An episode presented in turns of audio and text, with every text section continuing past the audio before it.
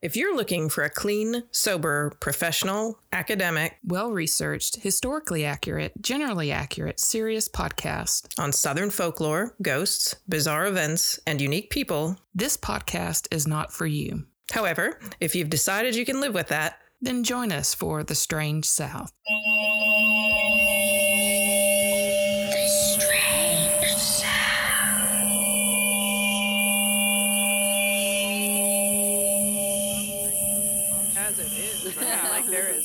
When he got into his little screamy bits, that was gorgeous. But like just uh, overall, it was a hit and a miss, like a swing and a miss, not a hit and miss. Right. hit and a miss doesn't make any sense. I've had some we have she some... gets the tequila on her brain. so, welcome to the mm. Strange South, everyone. If we are like extra chatty, it's because we have all been vaccinated and we are now back in the pod. We're back.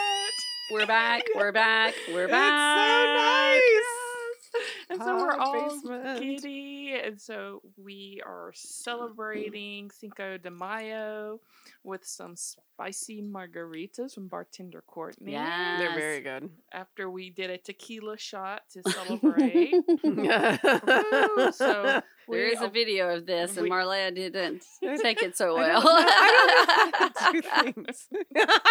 you don't know how to do things. Next time, I'm bringing Montezuma for you to shoot, and then you'll see. no, I don't think I'll do that though.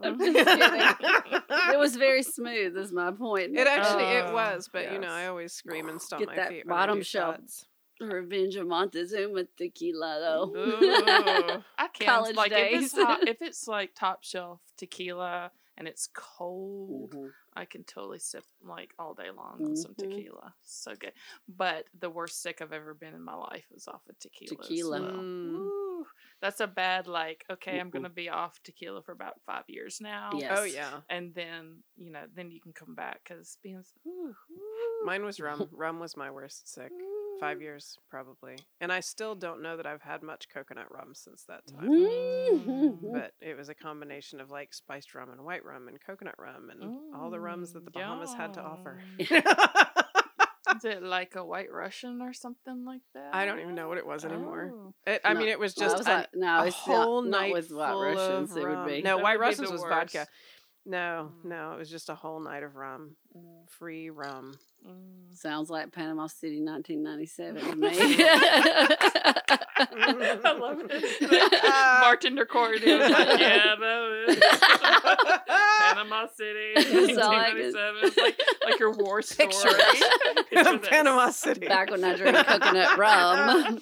Just saying. You know, I did. I did have. I kind of had like a relapse of like appreciation for coconut rum recently, mm-hmm. though, because I don't know. Randy Randy ordered something. Um, because we can now sit outside places and order drinks at mm-hmm. places. Right. So we went to Mellow Mushroom the other night and sat outside and um he ordered like a girly drink and I ordered a beer. and I didn't like my beer for what I, I like I ordered the Bam Mimosa, which I actually do like the back 40s Bam mm-hmm. Mimosa, but I just when it came I was like why did I order this? This isn't what I was in the mood for. Like yeah. I wanted be, I wanted a lager. for the Bam Mimosa. Right. Yeah. And um so he's like, "Well, why don't you try this?" and he hands me this like bright green ice filled cup with like a giant straw and it should have had an umbrella in it but i was like i don't even know what you ordered. I don't know he drank a is. green drink. He did. And he he I'm handed it judging. to me. he handed it to me and it, it, and it was very tasty. It was it was it was a it was a girl drink. I'm sorry. It was like a it, it there was a lot of coconut rum in it and um, it was very sweet. But I really did like it a lot. Mm-hmm. And oh, pin- I love pina like, coladas. Oh, yeah, yeah I, I, like mm-hmm. pina coladas too. So I was like, but I was like, oh, I kind of forgot that I really used to love coconut but rum. But coconut rum on its own is just it's very low alcohol content. Number mm-hmm. one, it's yeah, just a like lot it. of it sugar and juice. I was going to say it's basically like drink, the triple sec of rum, right? Pina coladas I make, you would just put rum in it and then right. have the coconut flavor with, right. you know. Right. I had a little bit of coconut because, rum, but we used to just drink pineapple juice and coconut rum all day long on the beach when you're like, you know, twenty. Panama City, nineteen. that will Jack get you, shirt, right? That will get you sick. You keep drinking it, trying to get drunk. There's not a lot of alcohol in it, so you just drink a lot of sugar all day. You don't get drunk; you just get diabetic. Yeah, that's right. Get diabetes. You get the diabetes. Woo. Okay, so tell us what we're drinking. Um, what we finished. What, we just, like, what I just finished. Uh, I finished mine. This is a spicy mango margarita.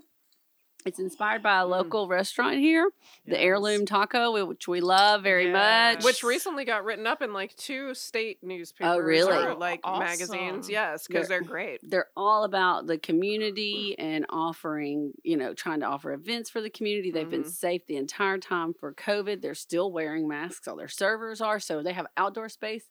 And I went this week telling on myself, but at lunchtime and had a spicy margarita, spicy mango, and it was really good. So Kind of played around with it. It's not exactly like theirs. Theirs is a little better, I will say, but I think it's pretty good. So it's mango Oh, juice, delicious. fresh squeezed lime juice, charred jalapenos that have been muddled, and uh, Mm. Cointreau. And then I practiced making them last night. Marleah came over. We had a cookout and uh, I got them ready, poured them up in glasses, and we are like, mm, this isn't that great. And then I went, oh, I forgot to put the tequila in it.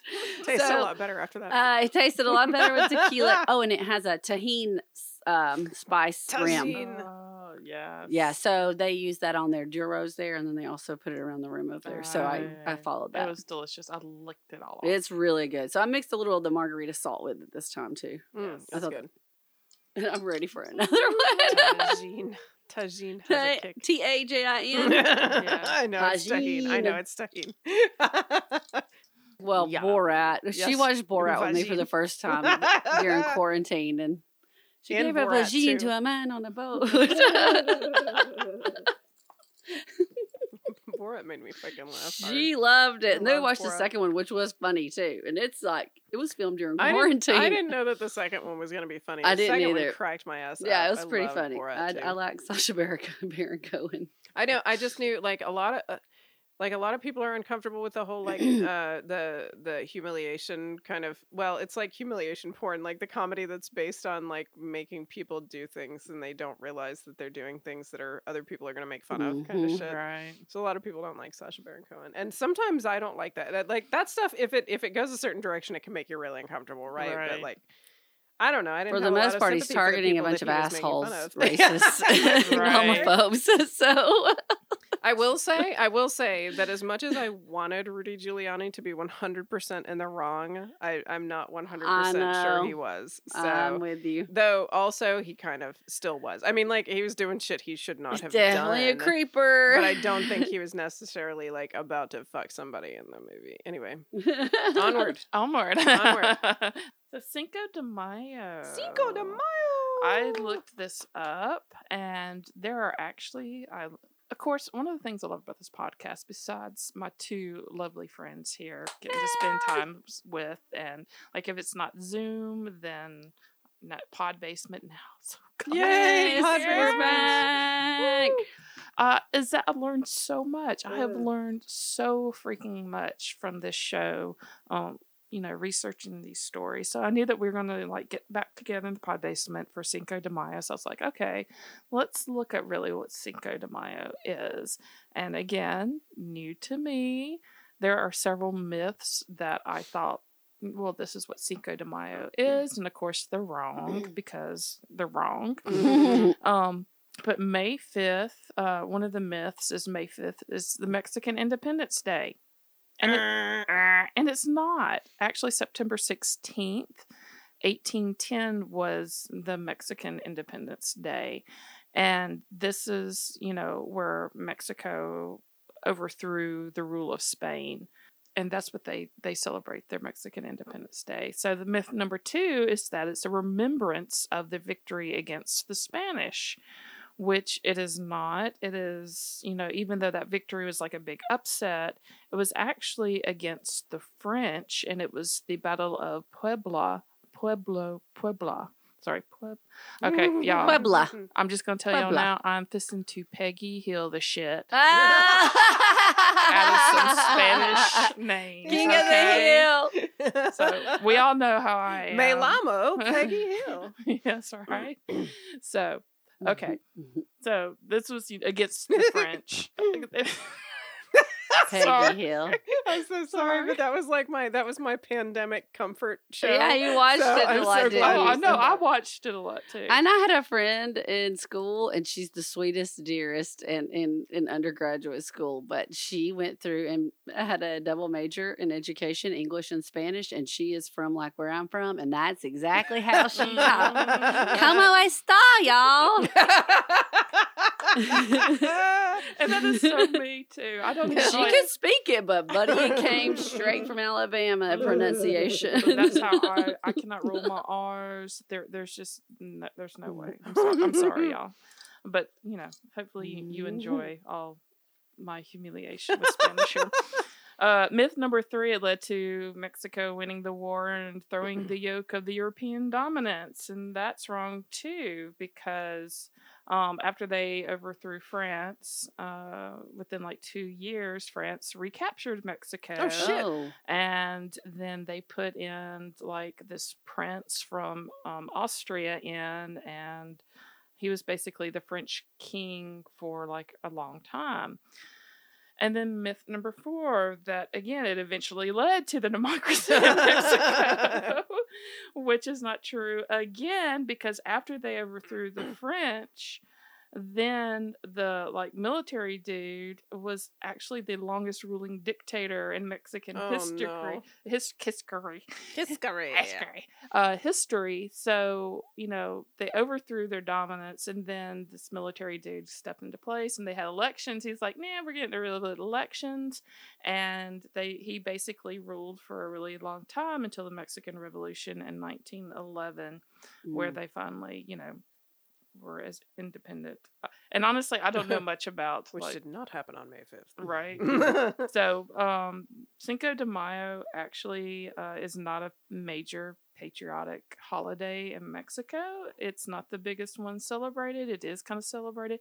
It's celebrated more in Los Angeles and in um, the American Mexican community than it is actually over in Mexico and by beer distributors. Yes, and it is known basically as the St. Patrick's Day. Of, yeah. you know, yes. Of you know Mexican celebrations. So that is what we are celebrating today. Is the Mexican St. Patrick's Day of um and the return to the pod basement. Go Battle of Puebla. Uh, yes, yes, Puebla. Puebla. Puebla. Puebla. Okay. Thank you. Thank you. Thank, Thank you. you very much. Yes, very good much. job. So, yeah. Mm-hmm. All right. So those are the myths. And we always just like go out to eat tacos and drink margaritas. Because so really, who needs an excuse to do who those needs, things? Do it anyway. Do it, anyway. do it three times this day. week. Every day, every day is Cinco de Mayo. Today we are going, and I don't know how like Mar- Marleah's take because again we do not talk about our stories to each other it's uh, terrifying. It, yeah, always before it, I'm not worried. I'm always like fascinated because Marleah like finds the best stories and tells the best stories, Aww. and I, I totally like. It's so. I I love y'all, but I'm not here for you. I am here for Marleah telling me scary and informational and historic stories.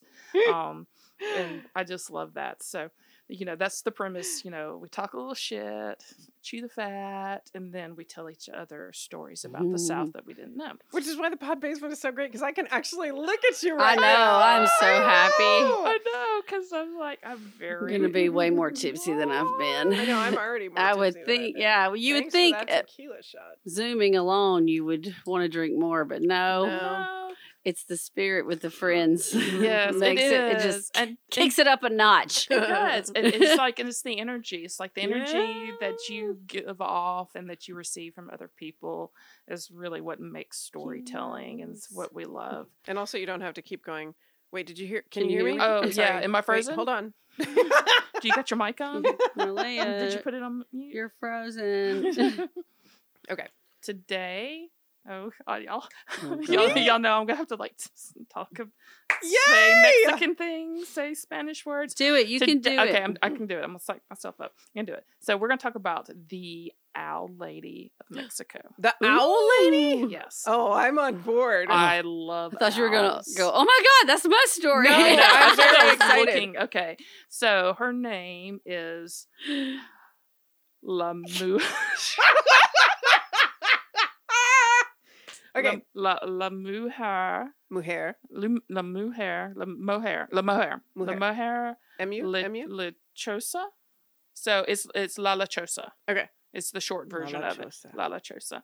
La lechosa meaning owl. I think La Mujer, La Mujer. Mujer is woman. Mujer is woman. Is woman. Mm-hmm. So of course they translate that to witch, which I think witch is like bruja. Bruja. There you go. I know that because I read a lot of Dora the Explorer books to my kid when she was little. So Owl Lady is there's a lot of things in mythology where you have like these half you know creatures, half human, half creature kind of thing. And you know, if you look at Greek mythology, there's tons of like half women, half bird things. Uh, there's actually a you know you have uh, sirens, mm-hmm. you have harpies, bird women. Yeah, and you have um, there's something new to me that's uh, Lamia, which is woman with duck feet. Ooh, that's I'm, mean. I'm going to have to look into later, right? So La Lechuza, La Lechuza is the owl witch, which they don't say bruja, so they're not saying witch. So they literally are saying either the owl or the woman owl and they're implying witch which i kind of have a little bit of problem with just know, like implication implication of like a woman can be a, a woman witch is automatically a witch is automatically a witch or in the case an owl is automatically a witch mm-hmm.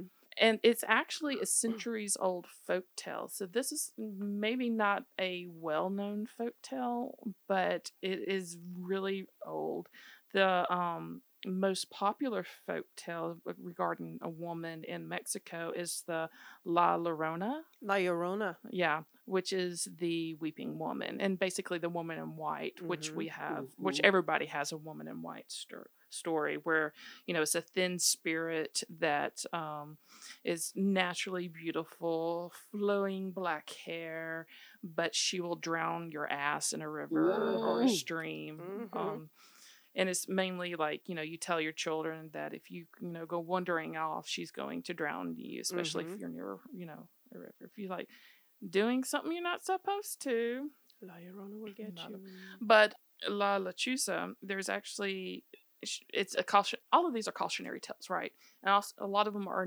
are geared towards children and the la Chusa. there's like an npr interview with a guy who um, Xavier Garza wrote a children's book, and he chose to interpret the La Chusa uh, legend as an owl like woman, a woman with an uh, owl body and a woman's head who goes after drunk drivers. Oh. So it's kind of like a cautionary, and this is the children's book, it's a cautionary children's book saying, like, if you go, if you have too much to drink, and you go on the road, then you better watch out because La Lechuza will, you know, come run your ass off the road mm. because, mm. you know, you're doing bad things. Or you could possibly be, you know, you could possibly have harmful intent. And they said that in his story, La Lechuza was the ghost of a mother whose children were killed by a drunk driver.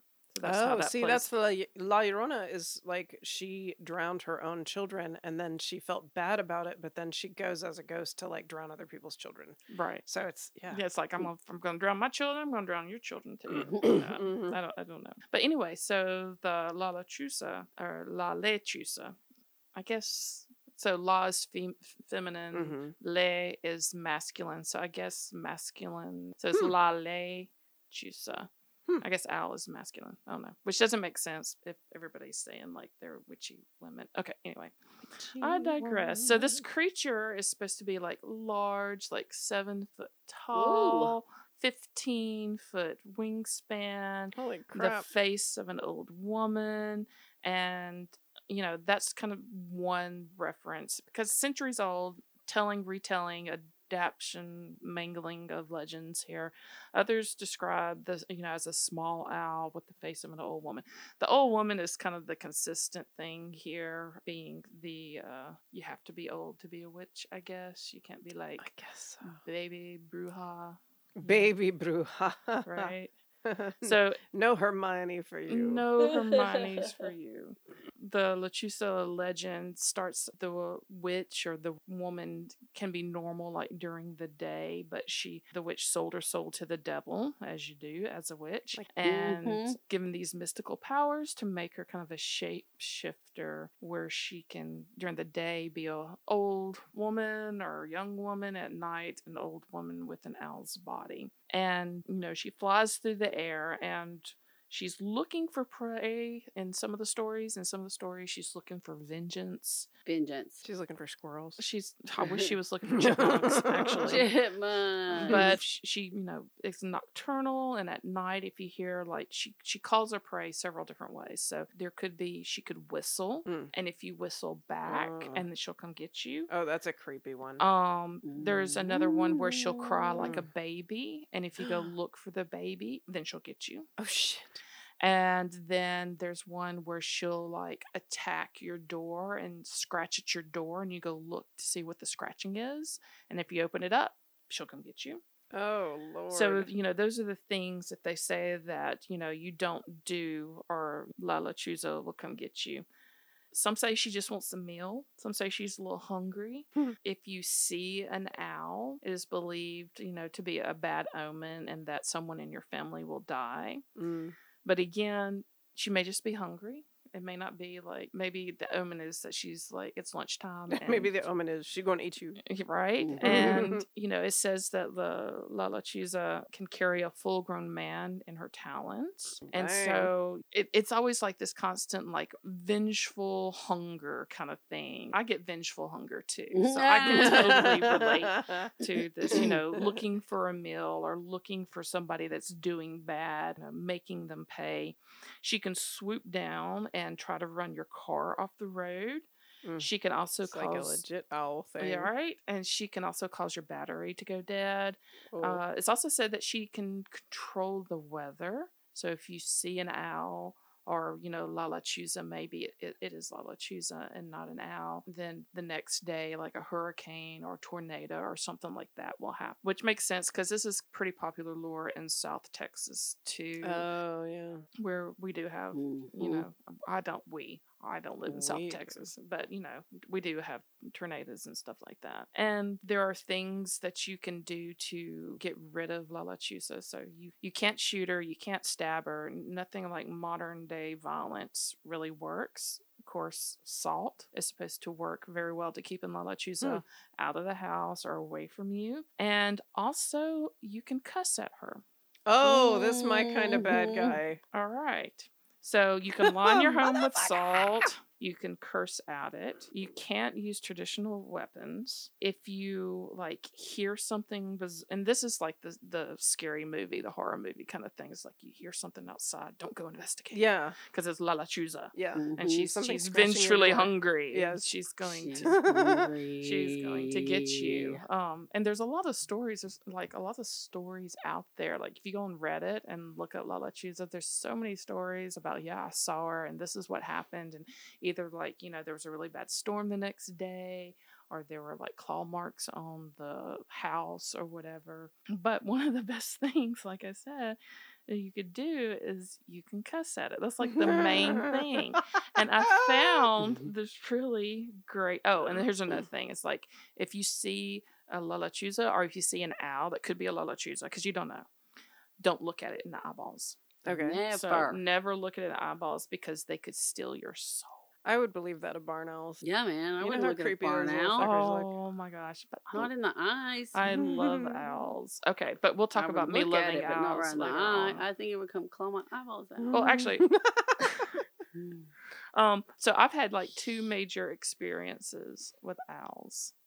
That have stuck into my brain, especially after I read this. I was like, holy shit. But this is, but the whole thing with the owl, too, like the baby owls being mistaken as the gray men up in mm-hmm. Kentucky, like oh, right? goblins, right? So owls. That's all I can think like of. Some, those little like freaky shit. They yes. look weird. They look They're weird. Terrifying. They are terrifying creatures. Especially those little barn owls. Those things are terrifying. So, yes. So when I was heads. like in third or fourth grade, I used to hang out with I think she was like three or four years older than me. This girl next door, my next door neighbor, and like we had neighborhood kids. We had like a great neighborhood where you know we basically as soon as we got up and had breakfast, we went outside and we were looking for kids to play with, and there was always somebody to play with. We played outside, we played over each other's homes, and she like was my first big uh, female influence, female. I wouldn't say mentor, but definitely like female that wasn't like family that I totally looked up to to. And it's at her house where I did stuff like we had spend the night parties and we did two finger lift and we did lights oh, yeah. of feather. Yeah, yeah,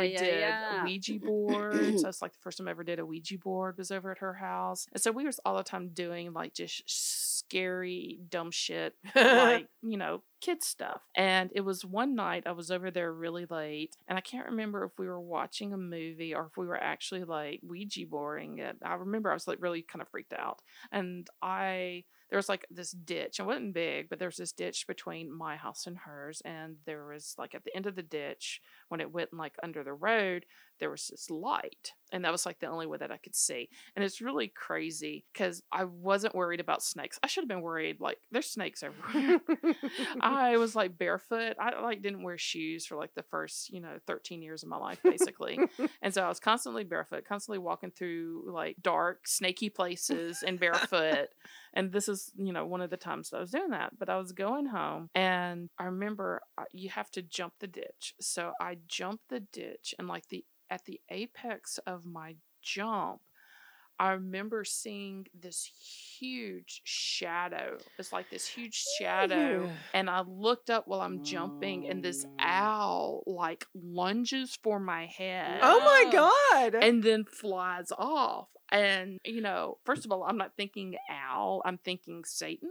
Yeah. And, you know, and I've had like this thing dive bomb me while I'm like in mid leap. And of course, you know, my door was maybe 30 feet away. So I was like, I land and I like haul ass to my door. But it stuck, it sticks in my memory like, you know, 40 years later. Mm-hmm. It's still something that I, I can like visualize clear as day and just thinking like, holy shit. But then I realized, like, oh my god, that was an owl, but its wingspan, like seriously, was ten feet. Yeah, it was huge. It was a huge motherfucking owl, hmm. and uh, I was like, well, that's kind of cool. I hmm. wish she wasn't like trying to eat my head or whatever, like that thing, whatever. I don't, I still I don't know what he was trying to do. I was gonna say, I wonder what it thought you were. I know. It was just, yeah, exactly. So, uh, that was like my first like encounter with an owl. My second encounter that sticks out in my memory was when I was in college like 20 years later. And not even that. I was driving, I used to commute to Mississippi State University from Columbus, Mississippi, and it's about a 30 minute commute. And it was broad daylight. I was just leaving Starkville.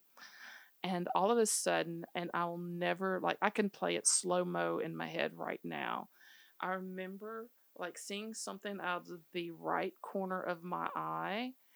And all of a sudden it's filling up my whole windshield and it's this mm. huge owl and it's like oh my god. flying oh sideways like this and it looks me dead in oh. the eye. Up oh, so gone. Yeah and i and then it's just and i'm just like I, there's, I, it, I didn't have time to react or do anything because it's like all of a sudden this thing swoops down, kind of does the sideways, like you see in animations where like they're looking at you, like the camera, it looks me straight in the eye and then leaves. I'm like, what the fuck was that? I have no idea. It's like, why I'm like doing like 55, 60 miles an hour at this point. I am not a giant mouse or a rabbit. I mean, why are you dive bombing? So again, that sticks out in my memory. And I remember I was dating my husband at the time. We hadn't gotten married yet. And I called and talked to his mom. I was like, You will not believe the shit that just happened to me. You did not say shit to his mom. No, I did not. I would now, but I definitely did not then. I was like, you will not believe what just happened to me. And I was like, and she was like, uh huh, okay. Oh my God. Dang it. Don't you wish you had us to call then? We'd be like, "What? Where was God. it?" Well, I was trying to speak to my husband, that but she wasn't was there. Thinking the same thing though. It was going back, going, "What, what just happened fuck? to me? What, what was that?" What? and so it wasn't until I started reading about believe. this owl witch of Mexico that I was like, "Oh shit, that may have been like a warning." It's like I don't remember anything bad happening after those two incidences, but it was so long ago. Those are the only things that stick in my mind, mm-hmm. and, and nothing else that followed it. There's this really great article on Medium.com by David Bowles, and uh, it's really interesting. And of course, it has to do with the cussing of the owls, right? Because that's what interests us. The cussing right? of the owls. The cussing of the, the owls. running of the bulls. Yes and it's a thing that's and apparently a lot of people in south america will cuss out owls. And yes. and he said that his dad's favorite vulgar phrase for like witch owls to flee and i there's no way i can like Allah ching blah blah okay. There was no way i'm gonna be able to pronounce it. But basically it means fuck off you damn barn owl That's what he's saying. He's like you know he's like this is something that i grew up with. And he's so he learned to grow up cussing out although he didn't really understand, you know, really the tradition behind it or why you did it until, uh, and I don't know, like if he's a scholar, if he just stumbled across it. I don't know the backstory to this, but uh, cussing of owls is actually a ritual that goes back to the Aztecs. Oh, oh my god! So the uh, I think it's the Nahua, it's the indigenous people of Mexico, which were part of the Aztec emperor, uh, emperor empire, empire, believe that omens were delivered by owls, but like screech owls and barn owls and all the owls and stuff. And if you see an owl before they can screech if you were a man you actually like did this sort of verbal ritual and he like listed the actual name of all this so it's basically like if you see a screech owl and they let loose their cry then somebody would fall ill mm. if you if they pass by twice uh, more then somebody would die the reason they associate this with owls because the screech owl was supposed to be a messenger of the and this is some aztec words here uh, but mm. basically the lord and lady of Mictlan, which is the land of the dead, or one of the lands oh. of the dead oh. from Mexico. And those gods of death would call the screech owls basically their war captains, and they were there to gather the souls for Ooh. hell and stuff. But the people, the uh, Nahua, which is uh, part of the Aztec uh, empire, part of the people that was part of the Aztec empire, they knew this weakness. And what they would do as soon as they heard their talons outside rasping against wood, and right before they could do their doom screech, men would shout out these six words. And I swear to God, if they played Scrabble, this would be like a 10,000 point word. Because there are so many X's. oh my God. And Y's and little accent marks and you know all all the things that there's no way in hell. Did I'm you have gonna, any like translator thing play I, it for you? I did not, but maybe he, we should do that. Uh, yeah, we'll do for, that yeah. for the Easter yeah. egg, right? but he he goes in and he translates this word from this old language, and he's like the first two words that they say are command words, and it's be wise, be silent. Okay. So it's basically saying like if you're if you know what's good for you, you shut up mm-hmm. kind of deal.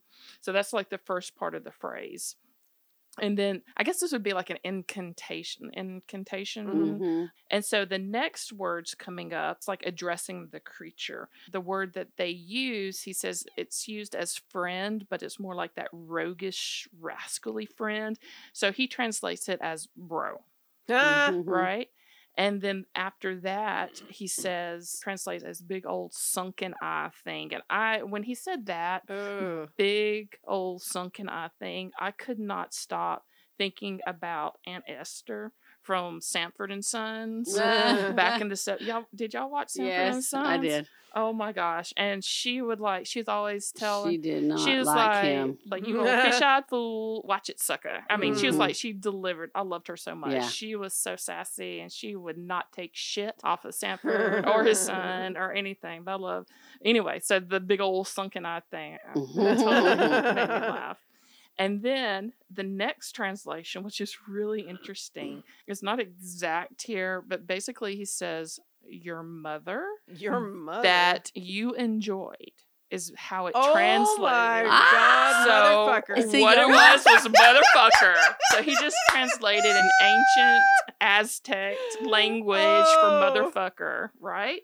Oh my god, that's awesome. So altogether the men would recite basically this phrase that means go wisely and silence, my rogue, vile, sunken eye thing, you who fucked your mother. so that's kind of the rough translation. So, really, in today's language, it would be like, wise up, shut up, and get lost, bro, you shitty, sunken eyed motherfucker. so, this is what they would say to like when they would see these owls or screech owls to like, you know, shoo them away. so, that was the men's spell or incantation or whatever. Women had something separate. and um, it basically boiled down to them saying like get get gone get get get gone get the hell out of here but the big phrase that they used and this is not obviously a literal translation this is hard, this is some artistic license here, but it meant basically up your nose with the rubber hose, and they didn't mean you hose, and they weren't talking about your nose.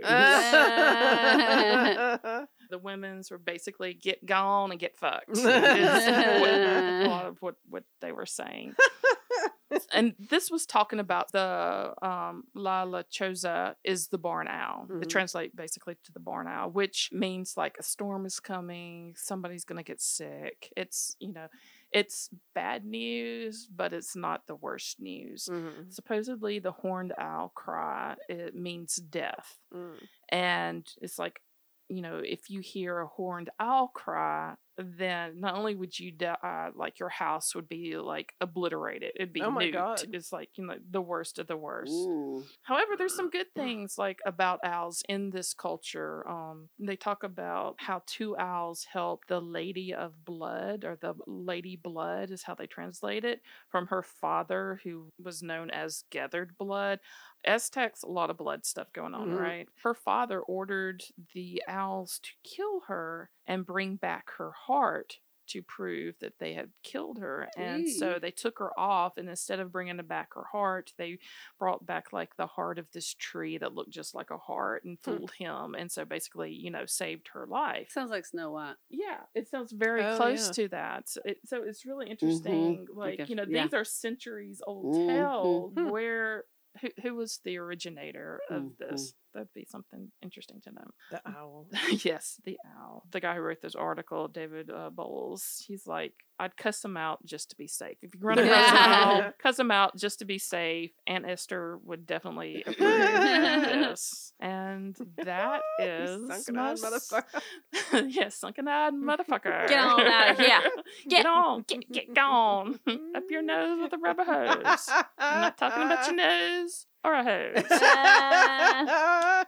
so that's my story oh my of La Lechuza. La Lechuza. Uh, that's the barn awesome. owls. Dude, I have to tell you too. So, you know, right before we started recording, we were talking about our kids and their obsessive television watching, like a certain I knew show, you were going to say this because I've seen one of these episodes all with you. About so Coco is all about this show that Disney released called The Owl House, and the main character is a Latinx girl named Luz. And she goes into like a, a, a magical world. You know, she gets in trouble in real life. And like in the first episode, they do all this stuff. And all of a sudden, she's like in this world of witches. And she meets Eda the Owl Lady, Oh wow! Yes, it's a huge lady. Yeah, she's a huge owl. She's like because she's got a in, in her story she is a witch. Mm-hmm. Eda is a witch, and she has a curse on her though that turns her into a monstrous owl when the curse isn't under control. Oh. And I was like, oh. I didn't have any idea that that was based in any kind of, uh, but it sounds like yeah. it's actually it's built on this legend. legends. Yeah, Be- and it's, and especially because Luz is a is a you know a Latina, right? Like mm-hmm. that has to be where that came from. oh, from. Yeah, so no, that's really as really soon as cool. she said it, like, I, I am gonna have this to is where that came from. This, yeah, this show came from this Oh, yeah. legend. As yes. soon as you started talking about, it, I was like, uh, I watched the show with the giant owl, owl lady yep. with the and they call her the owl Spanish lady, speaking the culture. owl lady. Yeah. So that's yeah, oh, that's, that's, super cool. cool. All right, well done. Yes. I, I want to go curse some owls. Do you want more Strange South every week? We can help. You can follow us on Facebook, Instagram, and Twitter, and you can join our Facebook fan group, Fans of the Strange South podcast, to keep the chat going with our whole creepy community. Do you have a story idea for us or a story of your own to share? Email us at stories at thestrangesouth.com. Plus, if you join our Patreon, you not only help support the podcast, you get an exclusive bonus episode for every show and a discount on merch. You can find links to all of these things on our website, thestrangesouth.com, along with photos, links, and show notes from every episode, Strange South t shirts, mugs, and other goodies. See you there. Another drink, Cheers. another story. Another story. Cheers. we had talked about that this was going to be our Cinco de Mayo, pre Cinco de Mayo, Cinco de Mayo celebrated, right? In parentheses. Yes since I got my shot because like Patrice was the one who went through and calculated when I would actually be fully covered from my shot.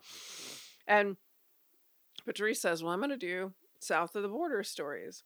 And so when we got together kind of like like out of nowhere on Wednesday night, we just kind of like popped up and watched two episodes of The Handmaid's Tale together, which is wow. Oh, yeah. Yes. yes. And um and you know, we started talking about south of the border and I was like, "Okay, what are you doing? I'm afraid. And I was like, south of the border stories. And they're like, what do you, what border? Wait, what? And I was like, okay. I was like kind of fishing to see if we were talking about the same thing. And I was like, if I said south of the border and you don't like perk your ears up, then we're good. Because I'm going to be talking about south of the border.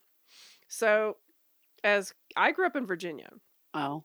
I grew up partly mm-hmm. in Virginia, like Air Force, you know, you y'all heard the story. I like I grew up some in Virginia.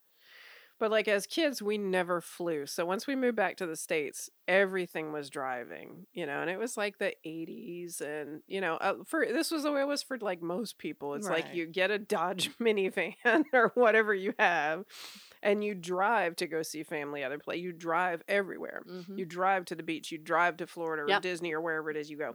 And so I lived in Virginia. So if we we're going anywhere that wasn't like Pennsylvania or New York or Ohio or Illinois, which were really the only places we ever went.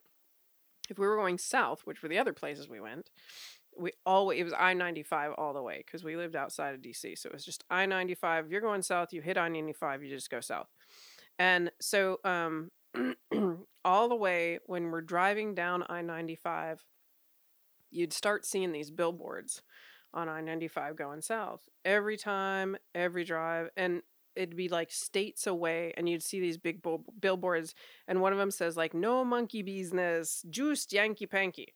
Like what? And then there's a long time no see like si see Pedro today, siesta tomorrow, like these big billboards. And it's coming from Virginia. Who'll eat with Pedro? Yeah, these big billboards. and so I'd see them and think like, I think if I saw them, if I saw them now, I'd like read them and be like, well, that's a tiny bit racist. like, yeah. But, um, I was a kid at the time with like six to eight hours of driving behind me, you know, and like I've already run out of cassettes and like I'm car sick because I can't read in the car for very long. So these billboards billboards are like basically just like magical to me because they're promising some sort of like amusement or something. Right. And so you get down into North Carolina and all of a sudden these billboards are like every 2 miles, just over and over and over again. And then when you get close to the North Carolina South Carolina border, you see this like glow. because by now it's starting to get dark and there's just like neon just shining at the North Carolina South Carolina border. What? And you see this giant sombrero like oh. rising into the sky. From the North Carolina South Carolina border. Uh huh. And there was a there's an article in the Post Courier that I found that said if Las Vegas hooked up with Route 66 and had a baby, mm, mm, mm. this would be it. That is what south of the border is.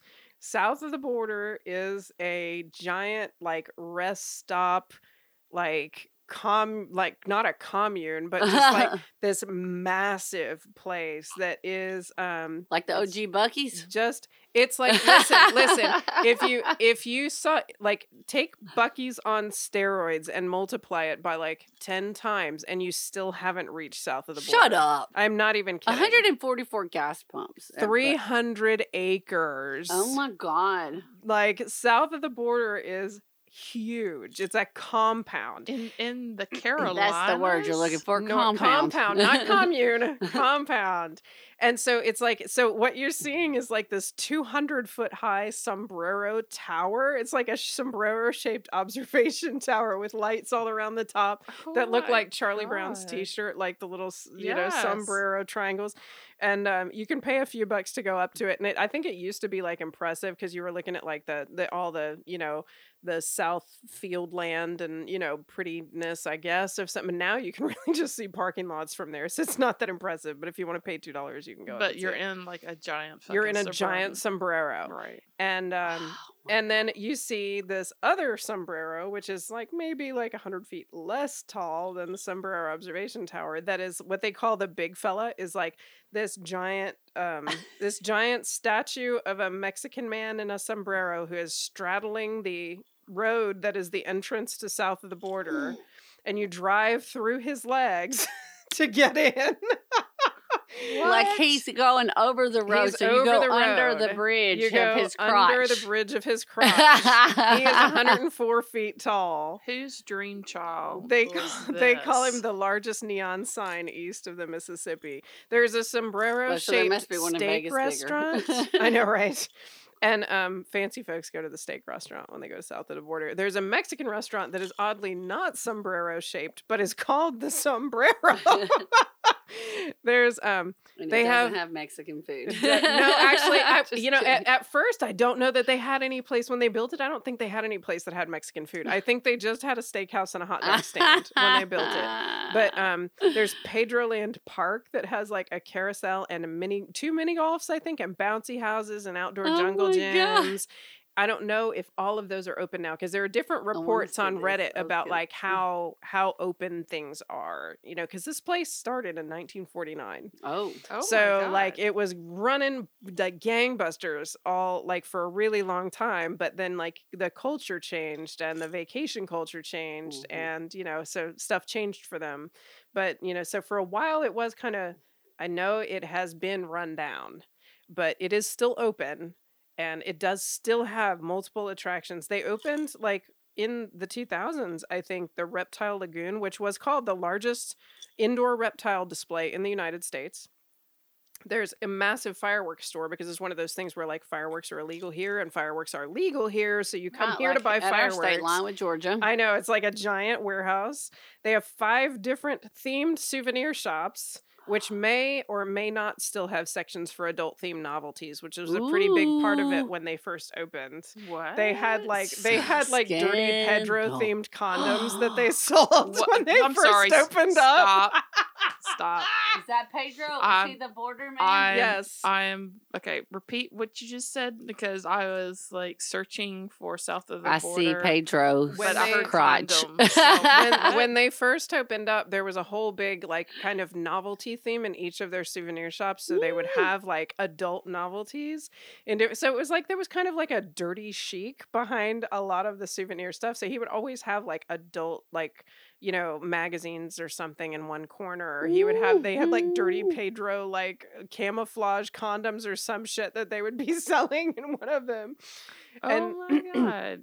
So like they had the a gas station, a truck stop, a grocery store pantry, a convention center. Because who wouldn't want to have your convention at a giant truck stop at the North Carolina South Carolina border? They had a motel. I think it's where we need to have our first live show after the and pandemic. They had a barbecue. so the motel ended up in the 80s. They they kicked off. They launched the Pleasure Dome, which was an indoor heated pool at the motel with a sauna. And there's a honeymoon. Okay, I don't know if the mm. honeymoon suite is still there, but at one point there was a honeymoon honeymoon suite at the motel at south of the border. Uh-oh. And I have a picture of it, and you have to look on the show page to see this picture because um, it's like the the bed in the the honeymoon suite at one point had like a red and oh. white like fluffy comforter bedspread on it and it had a mirrored headboard that kind of tilted down over the bed but the way that it comes off is that it kind of looks like there's a giant muppet eating you like it's the weirdest thing what and some people some people on the um the reddit page where i found this picture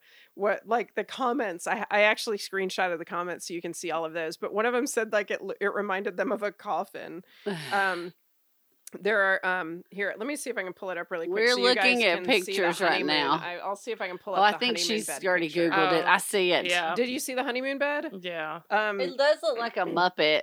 It does because it's got like a little hump at the top that looks like a nose, oh, like it's and opening its three mirrors that kind of face yes, down. the mirrors like, are like tilted down onto the it bed. It looks like of. the inside mouth, inside of a pup of a muppet mouth. Yes. Open open with mirrors in the t- in the roof and of I the think mouth the and center a nose. Space, I think the center space may actually be like a 1970s oh, music system. See, like a, a, music system. You know what There's I mean? Two like, mirrors and a um, sound system.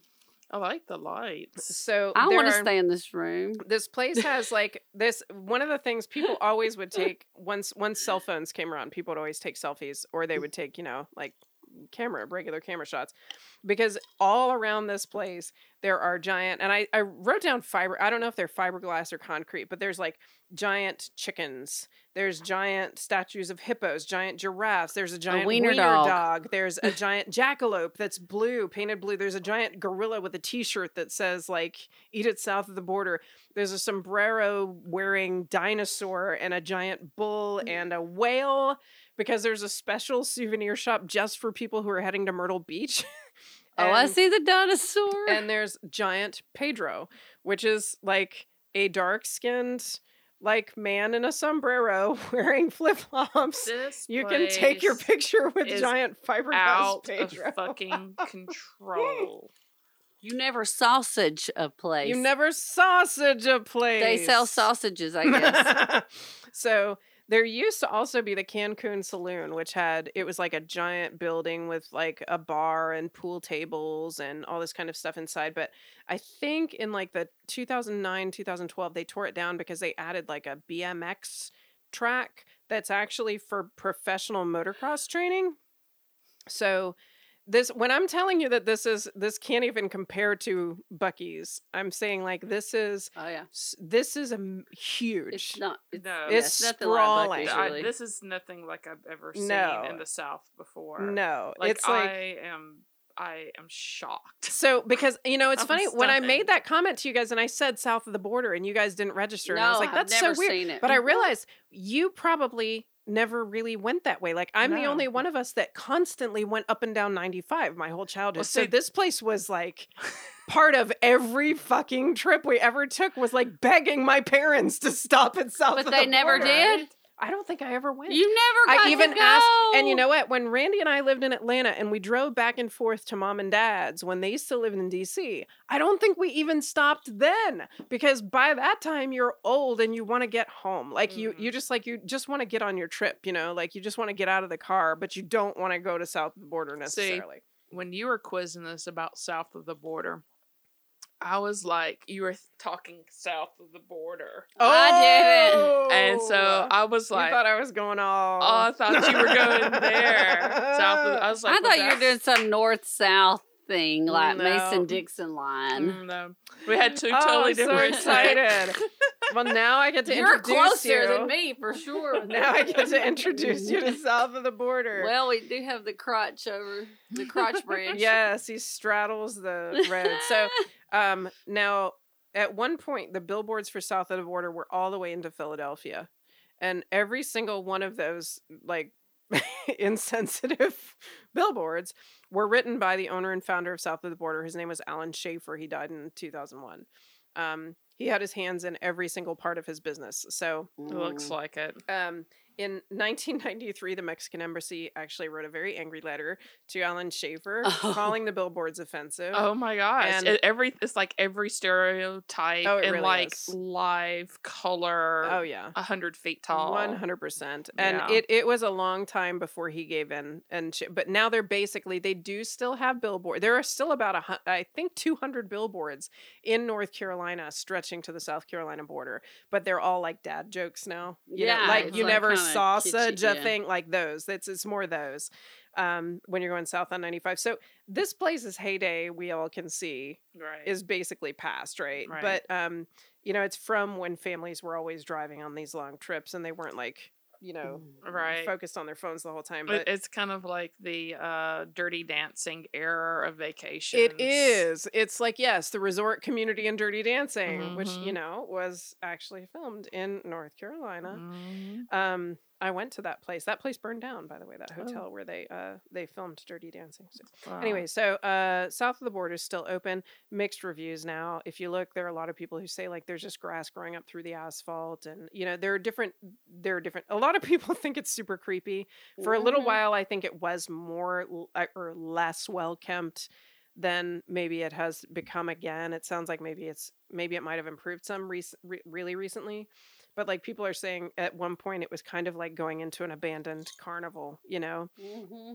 so it's nostalgic for some people creepy for other people. For some people it's just racist. Just highly offensive. Um, so the story is is oddly complicated and there's a woman who has written a book on this that um, really points out focuses a lot on the idea that like the story of south of the border really does deal with a lot of the complexities of race and economy in the South. So it's yeah. pretty cool.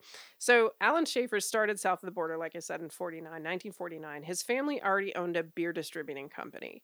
And um, so he he attended University of South Carolina for journalism and then he moved home to help his dad build the business when his grandfather died and so in 1949 Robeson County North Carolina which was the county in North Carolina that was just adjacent to this area went dry so no booze sales. And he's like, here's my opportunity.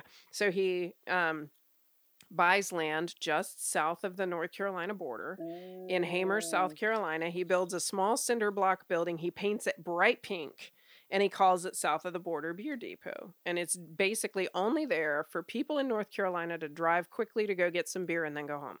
Beer barns. I know that lot. Yes.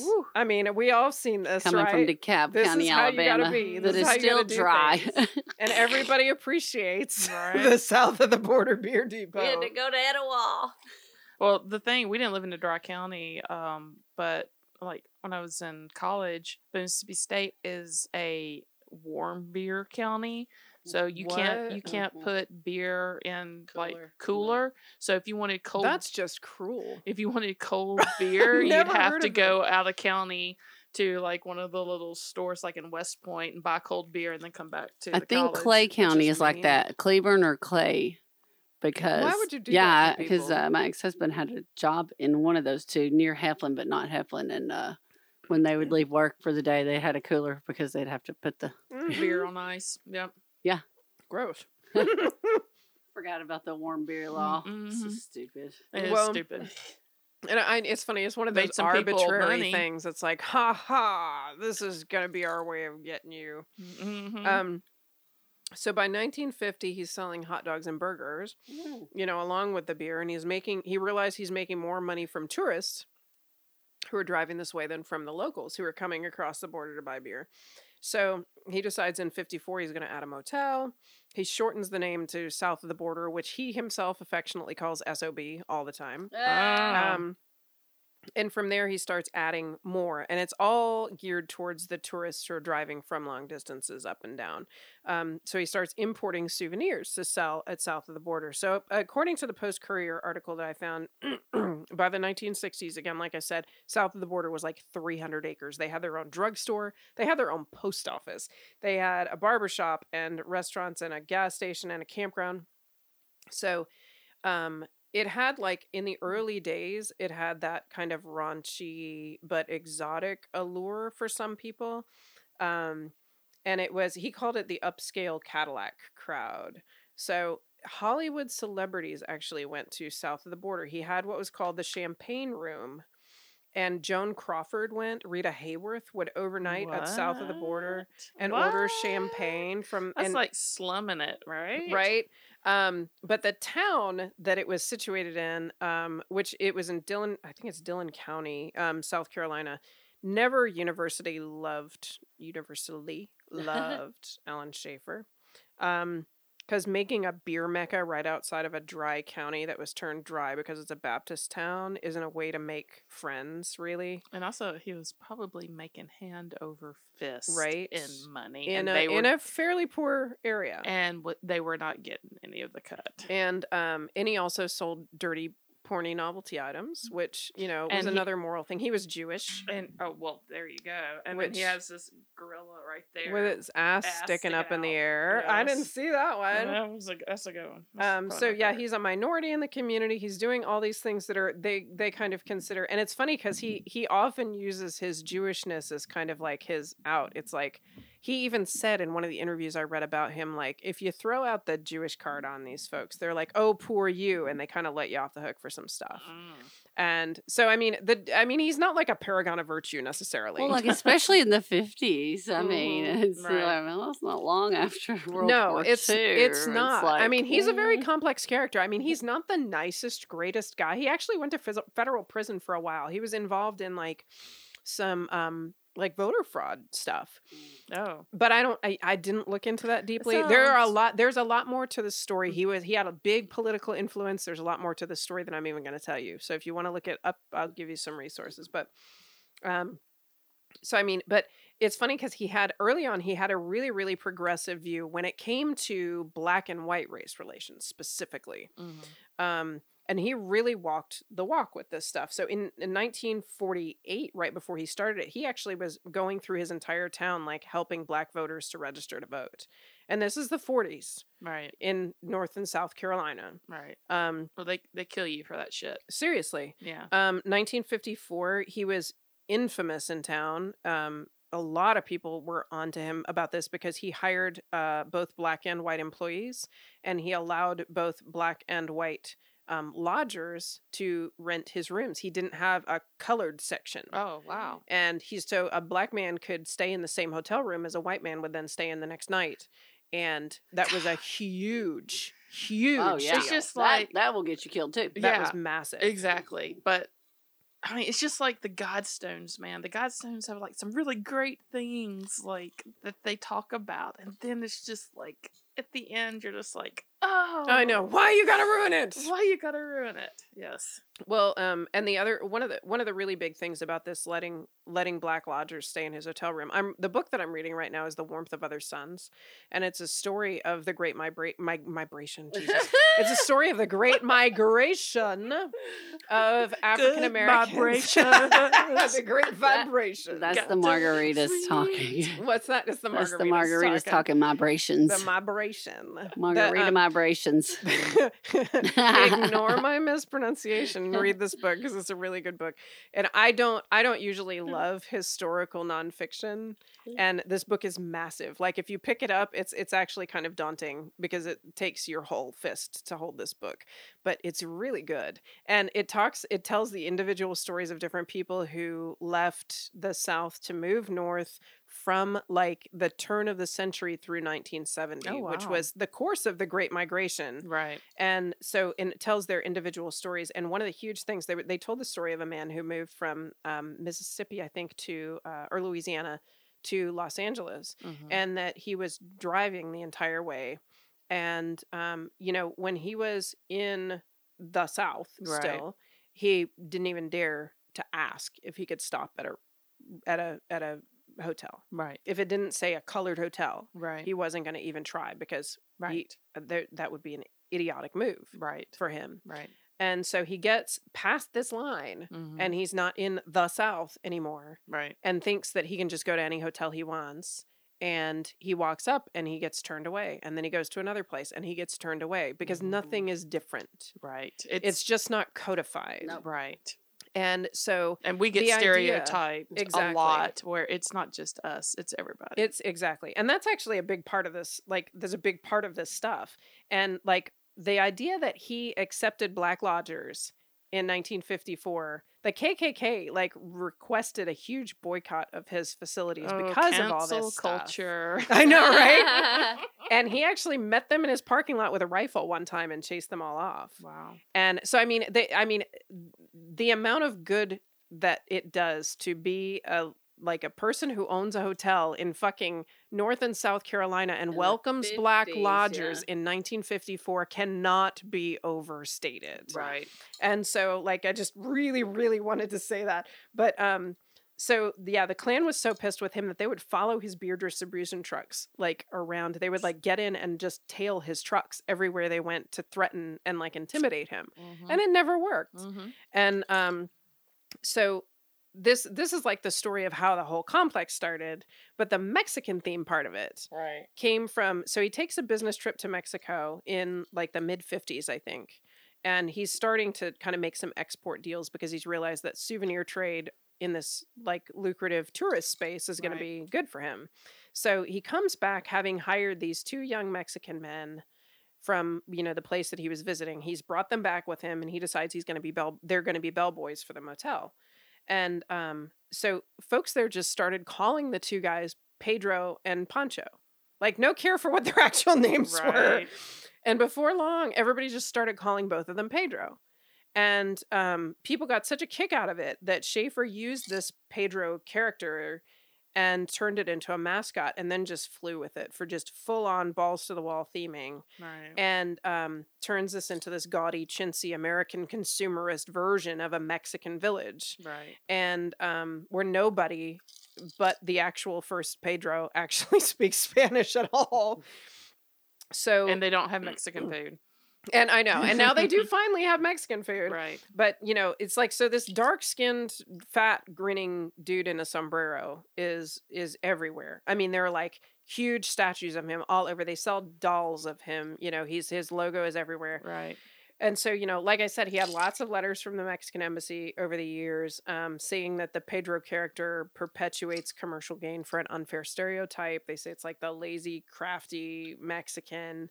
But he's like you know all these progressive views that i've had all these years and all this money that i've pumped into this community and all this money that i pumped into mexico buying all these souvenirs from them like you would think that you could fucking give me a break.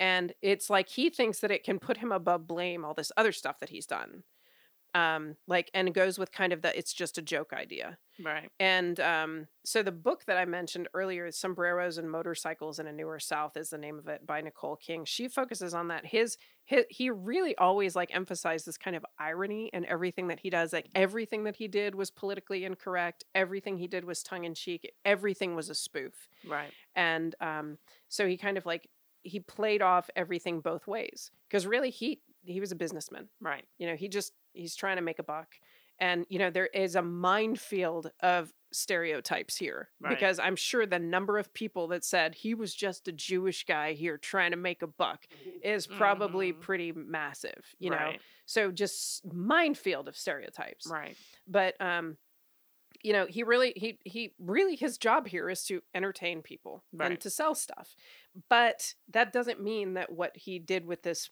pedro mascot is like above reproach right. you know so to be honest with me like if i saw a, a, a, sambo statue outside of a restaurant i fucking wouldn't patronize the restaurant right and um i think the only real difference here is that that image has a lot more cultural um, weight and baggage for a lot of people than maybe the image of pedro might at this point in our right. history you right. know not to say that it may not eventually get there but there's a Space Jam movie coming out soon, and Speedy Gonzales is supposed to be in the Space Jam movie. And there was a question of whether they were going to put Speedy Gonzales in the Space Jam movie. And the Latinx community in California specifically fought against them taking that character out of Looney Tunes in the Space Jam movie. Mm-hmm. And part of it is because there was this article in LA Times by Gustavo Arellano who said in the hundred plus years of Tinseltown, Speedy Gonzales remains the most popular and successful Mexican character ever created. When we don't have much, we got to protect what we have. And he said Speedy's four Academy Award nominations tie him with Anthony Quinn for the most ever by an actor of Mexican descent. His soul, Speedy Gonzales won an Academy Award for a 1955 cartoon, and that makes him almost the most earned Oscars by a Mexican actor. Wow. So they're like, you know, like you it's don't give us shit. Right. It's so, a double edged sword. It's yeah. like, yeah, you, you gave us this mouse, you know, that's I mean, he, and he actually wins. Yeah. You know, I mean, Speedy Gonzales wins. And, you know, a lot of people have pointed out, like, okay, so south of the border has a bunch of people from the south buying, like, Mexican themed, like, stuff from Mexico. Right. At that time. Instead they, of Confederate flags. Exactly. Right. Yeah. So at that time, nobody, I mean, they were nowhere near Mexico. Mm-hmm. And so it was like the exotic. I mean, I could It was exotic. Yeah. I could I could understand, you know, where the allure and where I mean, he was a genius. Not yeah, only that, that was from genius. the pictures, it looks like it's not just I mean, dinosaurs and purple gorillas and yeah. chickens and, and it's just like showman. a big It is a showman. And that's uh, that's the like thing that gets me is that when they say it perpetuates yeah. side sh- you know, side roadside yeah oddity. And they interviewed people who, you know, Latin people, like Latinx people who mm-hmm. went to this and they were like, why are you making such a fucking mega deal about this? Right. But then there are other people who are like, um, excuse me, you don't put Sambo outside of a restaurant. You know, I right. mean, it's like, so there are, there are two sides you know right i'm not of mexican descent so right. i don't got any right to tell anybody what to think or do about this right. but these are the two sides right um but um you know you could easily turn this into like a racist south story i guess with mm-hmm. south of the border but thing is south of the border doesn't make fucking money on locals right. it makes money on the fucking yanks yeah. so he here's the thing though. This is this is the part of it this is the part of it that i had never heard. Okay. Now you know i'm familiar with south of the border from my childhood right? Right. I had no idea about this in 1961, Alan Schafer launched Confederate Land USA inside south of the border. Oh, wait, who did? God. Alan Schafer, the guy who owned south of the border oh. and created this whole complex in the 60s. In 1961, he launched Confederate Land USA. Wait, and it like was songs he was South. having to kick the KKK out all the time, right? But that was before. And so oh, he's like, come spend your money here. Exactly. So this was a little Confederate themed amusement park, which the author of this book, um, Nicole King, mentioned was really pandering, intentionally pandering to Northern stereotypes about the idyllic antebellum South. Yeah. And um, so he knows that he's making money. He does this in order to make money on Northerners coming down and exploiting this idea of like the antebellum South. Um, and he's very aware of the irony of it, but it doesn't bother him at mm. all. And he also is a politician. He's a local politician. Like I said, I'm not going to get into all his political shit because that's just too much dirt to dig. But he um he wanted to get in with some people that he wasn't in with, mm-hmm. and he also he did not believe in this shit. He did not believe in the Confederacy, but he knew that if he did something like this, he could pull some folks to vote for him that weren't voting for him. Mm, sounds like he believed in the politics. ultimate, it, yes. which is capitalism. Yes, that's the mm. ultimate and again, like I said, minefield of stereotypes here. There are a billion types of people that could have made these same actions. So, like, he has like a little train, a mini golf course. He has camels. He builds like Fort Pedro log fort. And it's funny because like the Confederate land USA looks a lot more like like like Western pioneer USA than Confederate USA, but nobody seems to notice.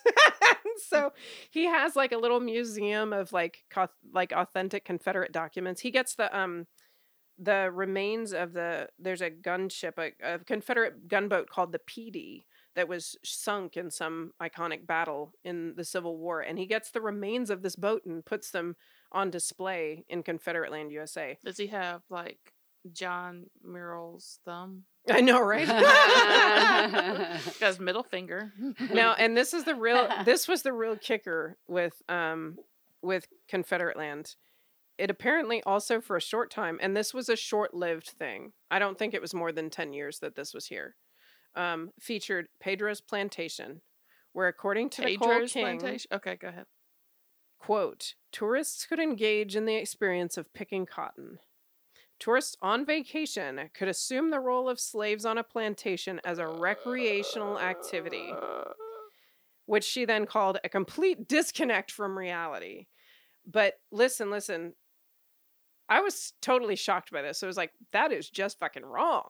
Right. Like all the way wrong on all sides. All right. But I then found later a transcript from um, a it was a Smithsonian digital storytelling project interview that a student had done, and they had interviewed Richard Schafer, who was Alan's son, and he had said, um, "Let's see, there was nothing on Route 301, which is one of the kind of roads that intersects right there at south of the border at the time that he he built it and started building it up, and um, people started stopping." And um, he said a lot of the businesses that started in that area started by just watching what the tourists do. And he said um, it was 1949. People would stop, and there's a cotton field on the oh, yeah. on the west side of 301. Big cotton field, and my father noticed people over there picking cotton and he couldn't figure it out. And what in the world were these people picking cotton for? Because Northerners had never seen a cotton field before. Mm-hmm. And all of a sudden he said, Well, I can do something like that. We can sell cotton. So he starts taking little cotton bowls. He bought the car- cotton field from the farmer and takes little cotton bowls and, and sells them in containers in his souvenir shops and wraps them because that's what people wanted. Mm-hmm. Oh, so he wow. did this because he saw people already fucking doing it to get this experience of picking cotton in the South.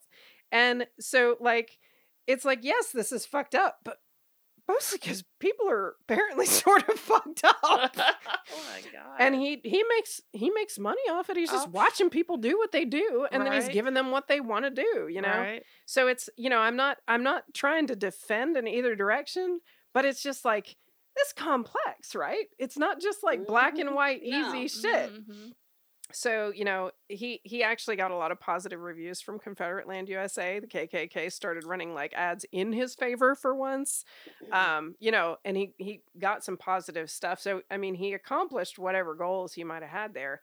I mean his family says that he was a huge philanthropist in the area.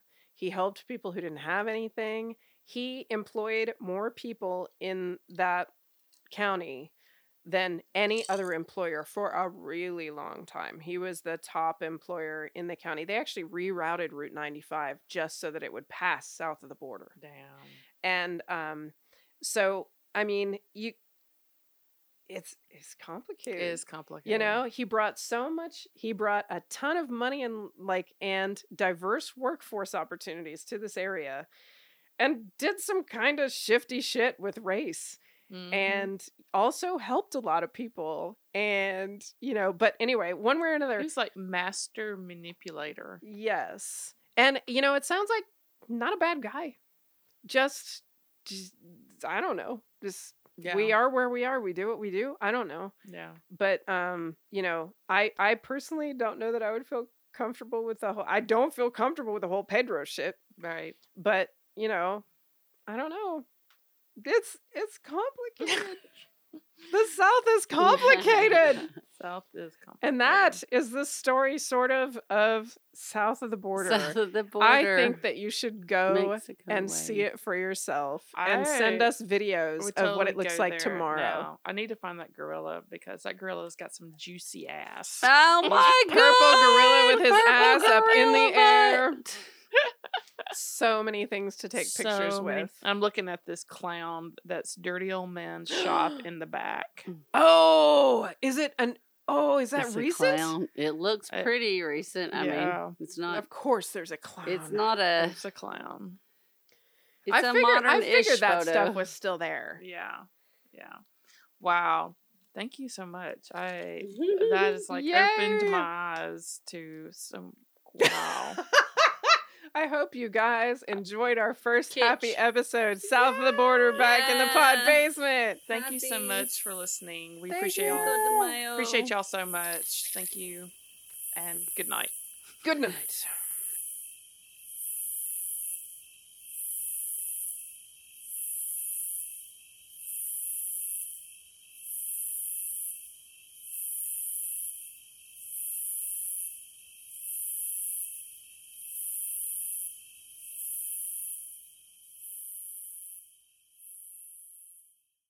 Let me let you go now. Let me let, you go, go now. now. Butter my butt and call me a biscuit. Get gone.